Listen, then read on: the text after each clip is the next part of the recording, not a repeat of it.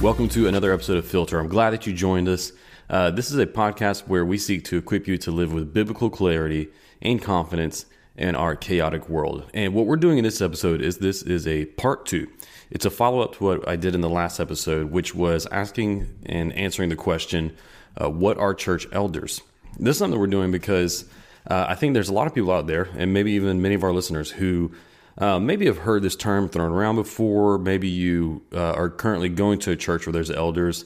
Uh, perhaps you even grew up at a church with elders, but you still never really heard a good answer or clarification on uh, what exactly is this and what do they do. So that's why we're doing this podcast, and we're also doing this because uh, in the church that I pastor, Redeemer City Church in Lafayette, uh, we are going through the process of voting on and installing our first elder board. And so uh, we're doing this part one and two series on what are church elders. So in part one, you can go back and uh, watch it on YouTube, catch up on whatever podcast platform you're listening to.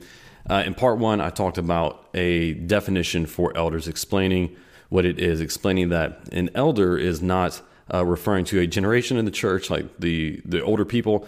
Instead, what it's referring to is an actual office in the church, something that we read about in the New Testament. So we went through many of those passages uh, in the New Testament that explain what elders are, and elders are essentially shepherds to the church. We looked at the qualifications for elders according to First Timothy and Titus, and uh, talked about those meant and so on. And so now we're jumping into part two today on what are church elders, looking at what are the roles and the relationship to the congregation in this episode. So, getting into some more specifics here in this episode, uh, but some good stuff. And so, just starting off, a little bit of a recap from part one. First of all, in part one, we learned once again elders are an office of the church. These are men in the church who are responsible for shepherding the congregation. Now, what exactly does shepherding the congregation mean? We're going to be talking about that in this episode uh, once we get to the roles of elders. And so we looked at how the New Testament refers to uh, the, this group of people called elders, pastors, and overseers, and it uses these terms interchangeably. And it almost always refers to a group or a plurality of elders. Now, the only time that this is different in the New Testament is whenever you have, uh, in, in, one passage, uh, Paul explains how anytime there's an accusation brought against an elder, it must be done according to two or three witnesses. Um, and so on. So, except for you know something like that, it always refers to a group, a plurality. So, um, uh, according to what I read in the New Testament, what my church believes, and so why we're doing this is that uh, churches are not meant to be led by a single elder. And then third, we can read about the character qualifications for elders in uh, 1 Timothy chapters 2 and 3 and also in Titus 1. And uh, these lists are not exhaustive. And so, what I mean by that is that whenever you read these lists, we talk about this in episode 1, uh, whenever you read these lists, you don't uh, necessarily read every single qualification that you would like to see in an elder. For example, um, it doesn't speak a lot towards leadership skills, but as we're going to see here in a moment, uh, we do want our elders, though they're not primarily CEOs or administrators, it is a good thing for an elder to be someone who has some leadership skills, has proven themselves in somewhat of a leadership capacity. Um, in those lists, it doesn't talk about prayer, but elders are supposed to be people who are praying for the church. And so those lists are not considered exhaustive. They're considered a starting place for what we should be looking for in elders.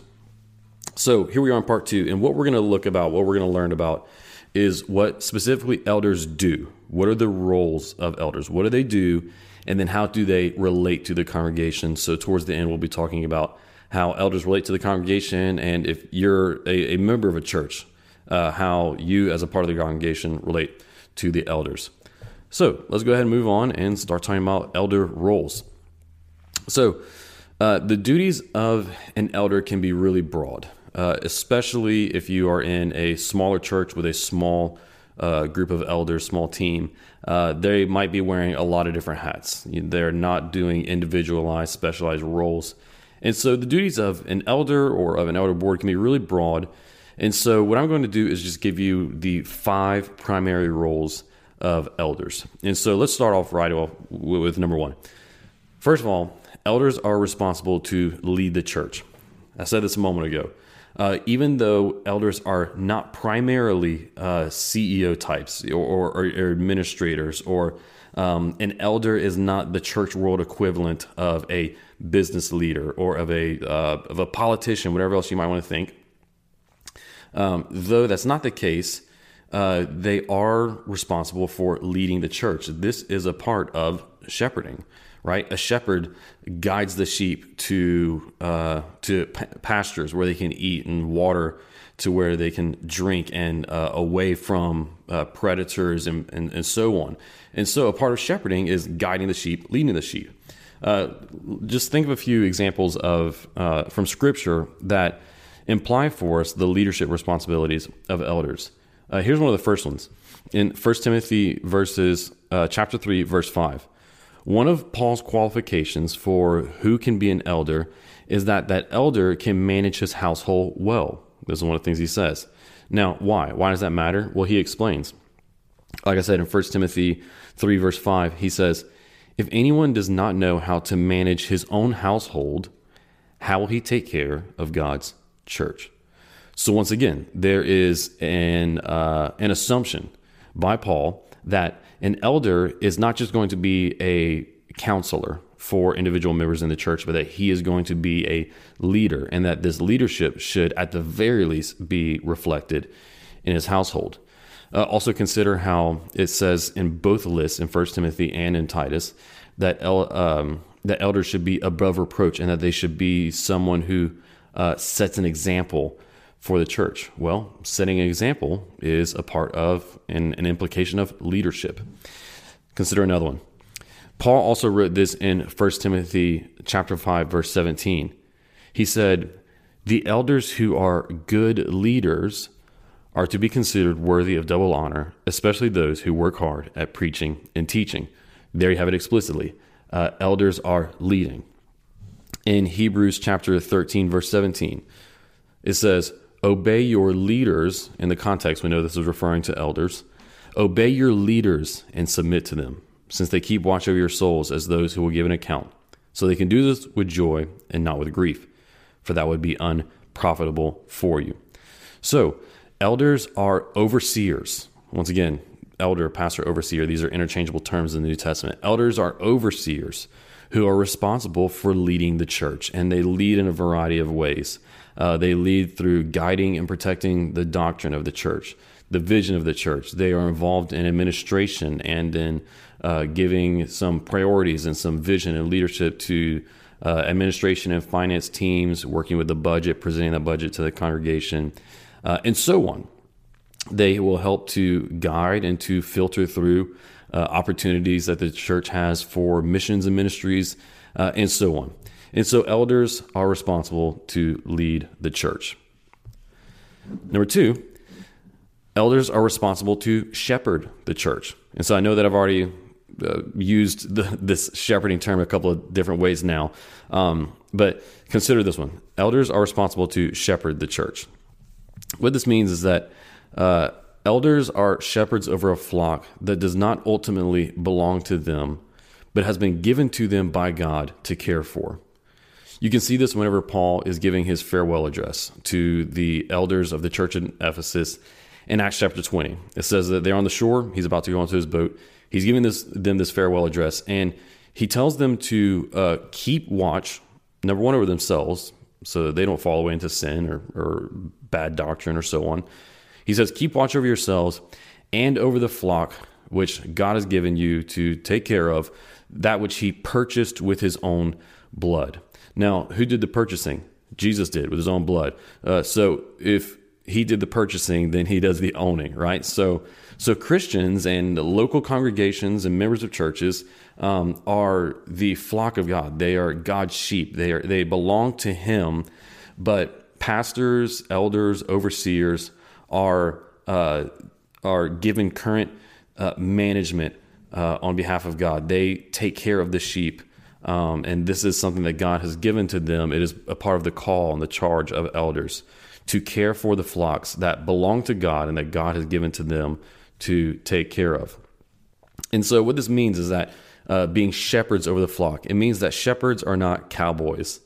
Big difference there. Shepherds are not cowboys. Uh, they do not merely drive the sheep.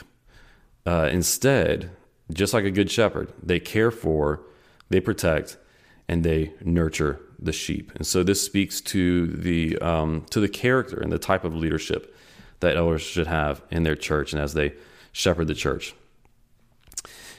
Once again, elders and pastors are not primarily motivators, administrators, or even program facilitators. Instead, they are shepherds.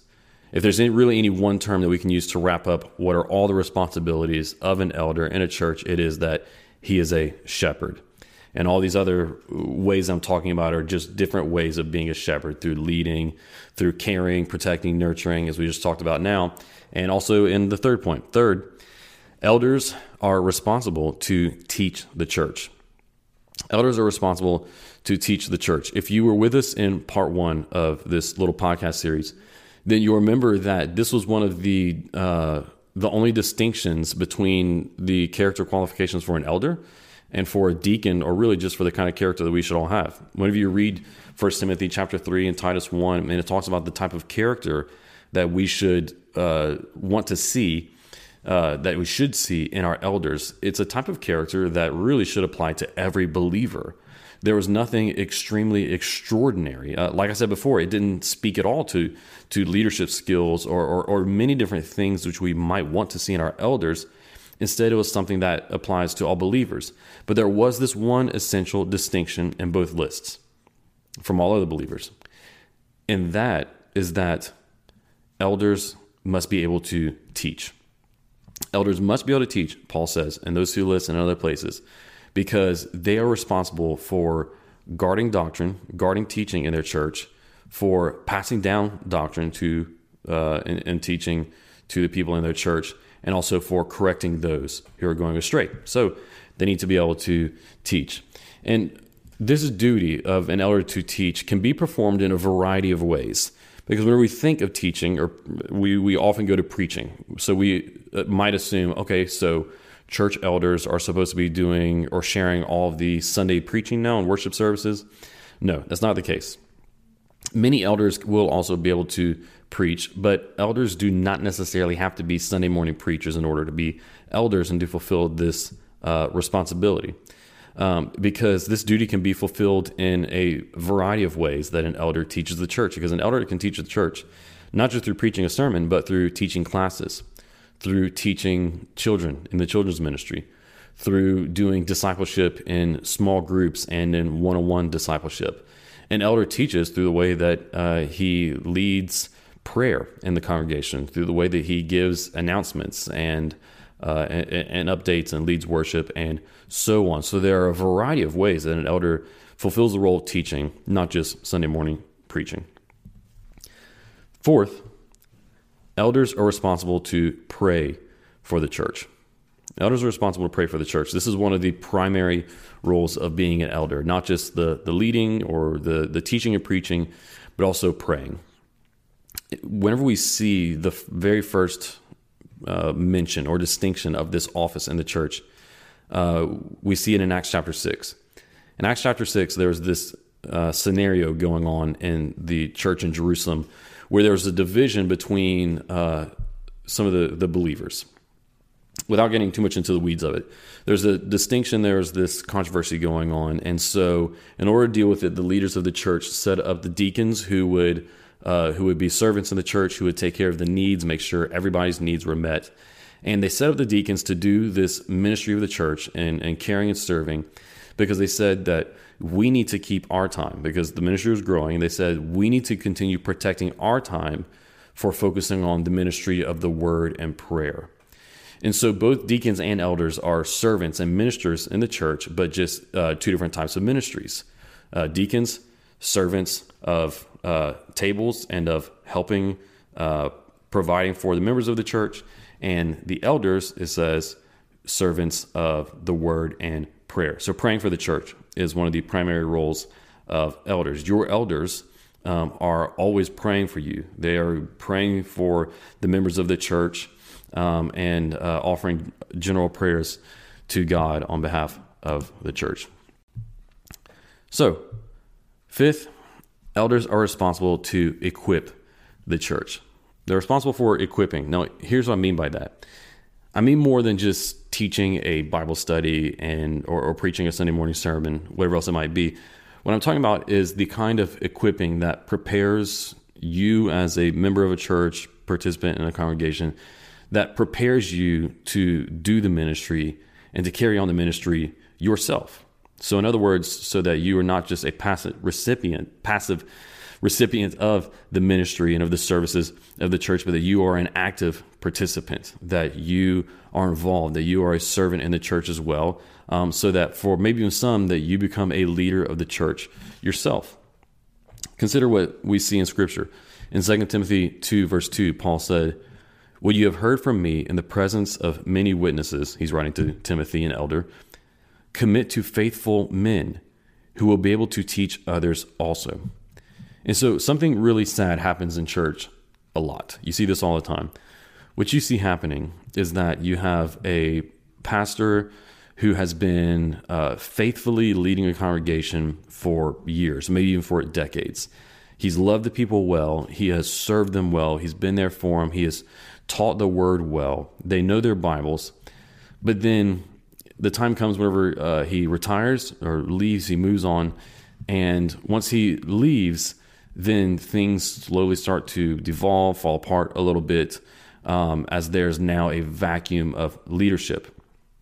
What happens, what that shows, is how, uh, despite all the great and wonderful things that pastor was doing, um, he was failing in this role to be raising up faithful men who will be able to uh, take up the mantle of leadership beyond him. In other words, what he was doing, he was failing to lead the church to be a church that would be able to thrive and survive even beyond him being there.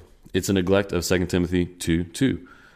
Paul tells Timothy, commit the teaching, prepare, equip faithful men who will be able to carry on the ministry of the church. An elder's teaching, in other words, should not just protect the health of the church in the present, but it should also be for the growth of the church in the future, even beyond one pastor or one uh, board of elders. So, what this means is that they must also be purposefully equipping the next generation of leaders. So, this means raising up other preachers and teachers, it means raising up uh, pastors. The elders should be raising up future elders to replace themselves. It means raising up future church planters who will go on and uh, continue the mission to spread the gospel. So it means raising up and replacing themselves in all these offices of the church, but it also means uh, equipping just the regular everyday members of the church to do the work of the ministry. You see this in Ephesians chapter 4, verses 11 and 12. Whenever Paul writes and he says, There are a variety of gifts in the church. There are those who, uh, and, and, God has given the church uh, people with all these variety of gifts. And you've got preachers and teachers and apostles and all these. He goes to this list and he says, And they're there for the equipping of the saints to do the work of the ministry. And so, this is one of the primary roles of elders to equip the saints for the work of the ministry, uh, whether that be um, in just one of the normal, everyday, regular roles that you can find yourself serving in in church, or whether it be um, a, a, higher office of leadership in uh, as a preacher, teacher, maybe becoming a pastor, elder, or church planter yourself one day. Consider this quote as a summary of the roles of elders from Benjamin Merkle. He said, The office of elder is an important office because of the role the elders perform. Their primary task is not merely to run the church, but to care for the spiritual lives of the congregation. As leaders, shepherds, teachers, and equippers, elders have the immense responsibility and privilege of helping God's people become more holy and Christ like. So, with that being a, a, quick rundown and summary of the primary roles of elders how do elders relate to the congregation and vice versa? First of all, this needs to be said that it is the congregation which should be the final court of appeal in most matters of the church. What this means is is that uh, congregations are responsible, should be responsible for approving or affirming and installing the elders. So for example, in the way that it works in my church and many other churches, is that the elders are responsible for uh, identifying, vetting, training, and then nominating potential future elders to take their place. But ultimately, then it is up to the congregation to affirm uh, that calling on these new uh, elder candidates' life, right? And so they approve them and install them.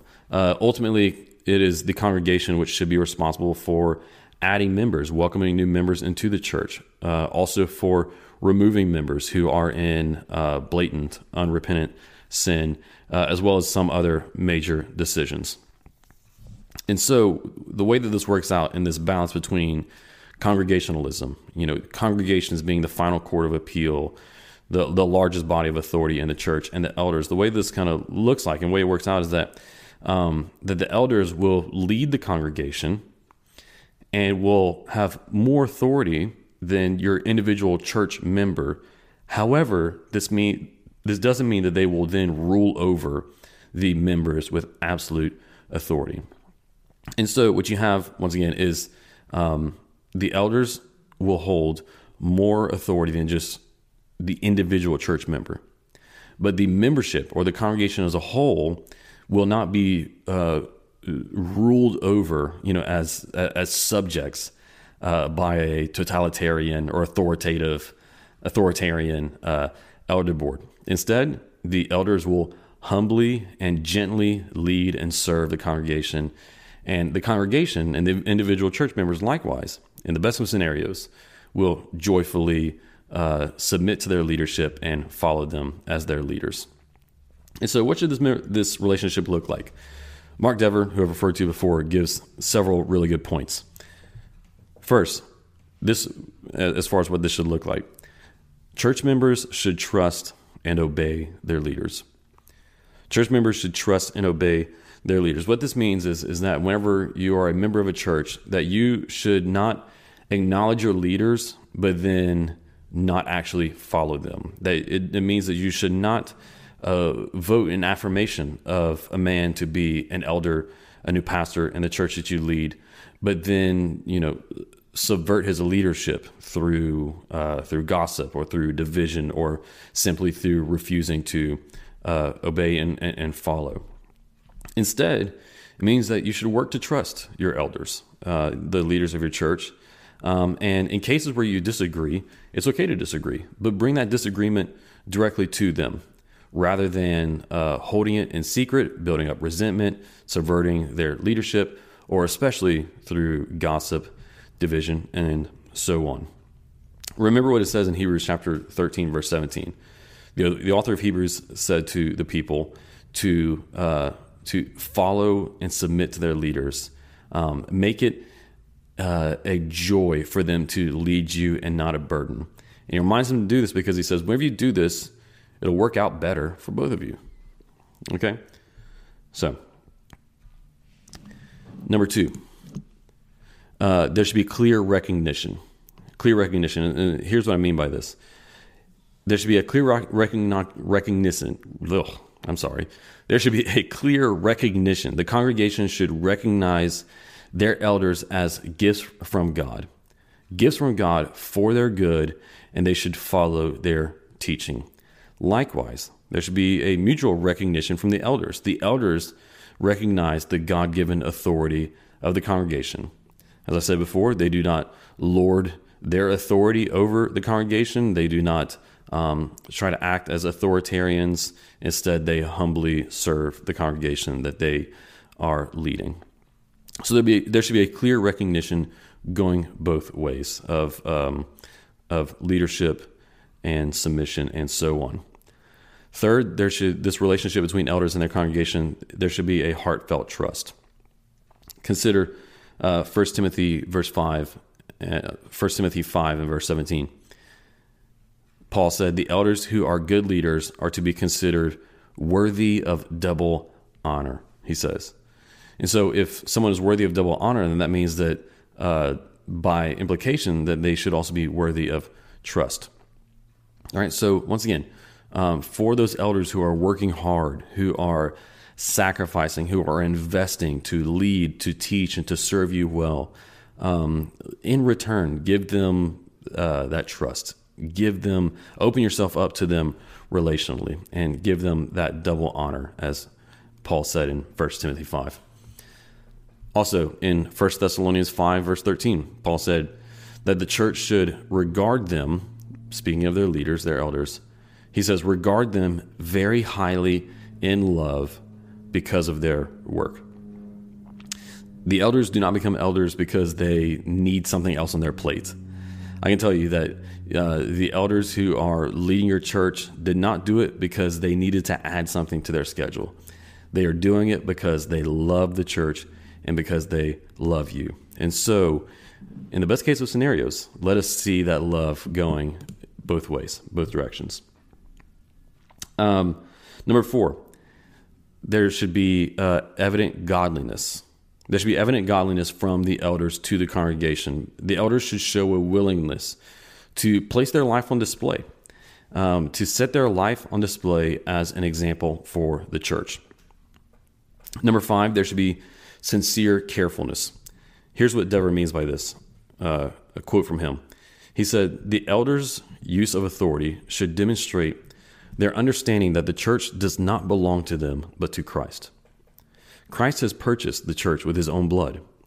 Therefore, the elders should cherish the church, treat it carefully and gently, and lead it faithfully and purely for the glory of God. The elders will give an account to Christ for their stewardship. So, recognizing that the church ultimately does not belong to them, that it is not their flock that they are shepherding, but that it is God's bought with Christ's blood, they should show a um, an appropriate carefulness uh, and respect as they steward what has been given to them by God to uh, care for. And then, lastly, number six, how should this relationship between elders and congregation uh, be characterized? It should be characterized by beneficial results. Whenever the elders humbly lead and serve the church, it blesses the church. It, it, it has beneficial, good results for the church. And likewise, whenever the church uh, submits to and uh, and is, is joyful to follow the leaders that they have, then it results in having better leaders. And so this is it's like a positive feedback loop that can be created here whenever there is a healthy relationship between elders and church members that results in many many beneficial results. So, uh, bibliography, a couple of uh, resources there. Uh, if you're watching this, then you can get these resources.